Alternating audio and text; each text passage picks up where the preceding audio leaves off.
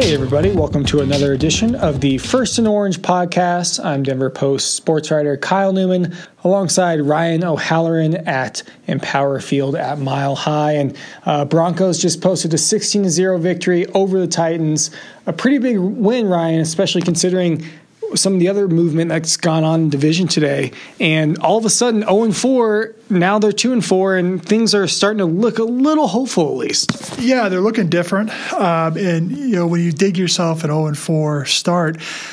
First thing you got to do is stop digging, and so they did that against the Chargers. But you know the vibe in the locker room throughout the week was, "Hey, it's good to get a win. Got to start stacking them."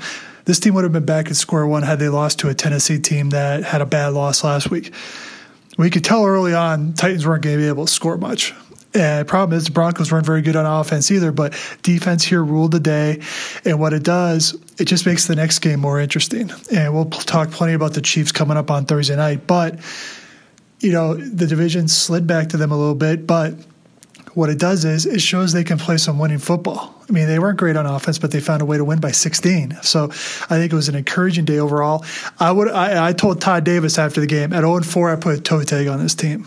And I'm there. I'm sure there are a hell of a lot of people right with me because they just weren't doing anything consistently well. Maybe they found some. Maybe they found the bullseye a little bit on how they're going to be able to win. 16 0. Again, 19th shutout in team history, first since 2017. Uh, Denver allowed just 204 total yards. Also, season high seven sacks and three picks, forced nine punts. Really just the all around game today. Yeah, and you mentioned the shutout thing. It's Vic's first shutout in seven years since he was at the Niners. And you point out the first shutout in two years, but look at the next shutout previous to that, 06. So only, this is only their second one in you know, over a decade. And I think the number that really jumps out at, at, at me, at least, it's it's only the it's the first time in nearly 30 years, more than 30 years, they've had seven sacks and three interceptions in the same game. So when you look at it from that historical perspective, it is a unique game that said, there are a lot of things you can they can build on interior pass rush, uh, you know, the secondary, that kind of thing's playing well. You you visited with some of the defensive backs. As a rebuilt group, what were some of their uh, thoughts after the game after they you know wiped out Mariota and Tannehill?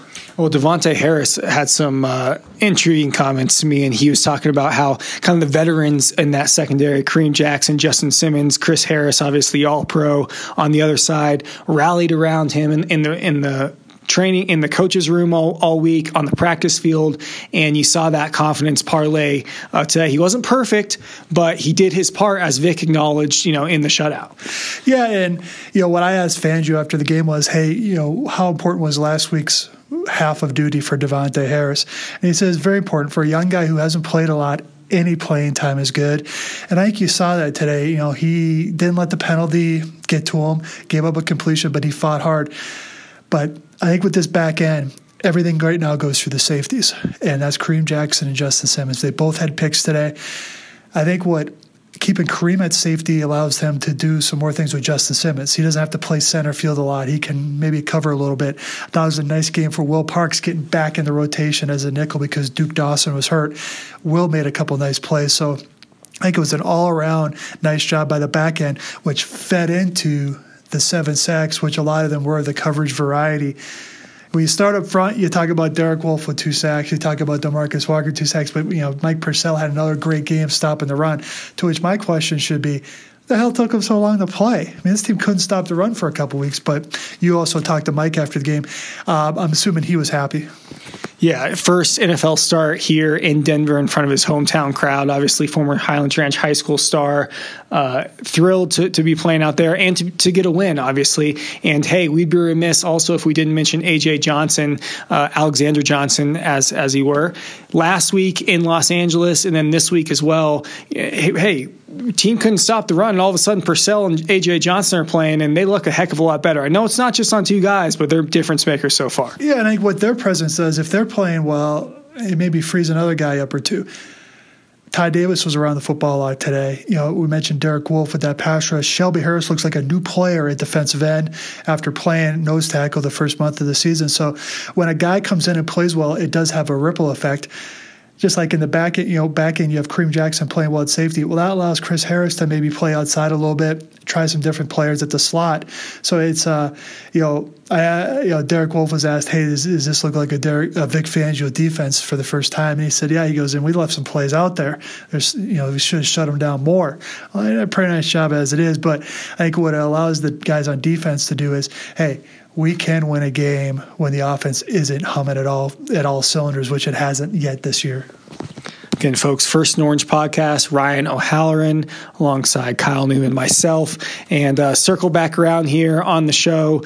Uh, obviously, Kansas City coming to town for Thursday night football in just a couple days, just a few days here. Uh, it's going to be a big task for that defense and overall. And hey, the offense probably could use more than one touchdown to beat the Chiefs, huh? Yeah, yeah, and you know they played two interesting games last year. The first game here in Denver, they must have had 20 pressures of Patrick Mahomes.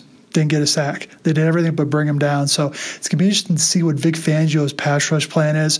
Does he does he rush three and drop eight? Does he stick with a four and drop seven? Does he create? Does he try and uh, you know uh, send some extra guys to let have Mahomes get rid of the football quickly?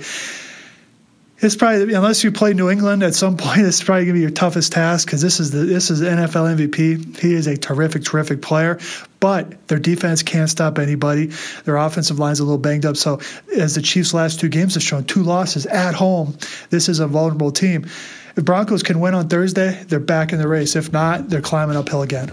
Big chance here at Empower Field on Thursday. Again, Broncos coming off a 16 0 win over the Titans.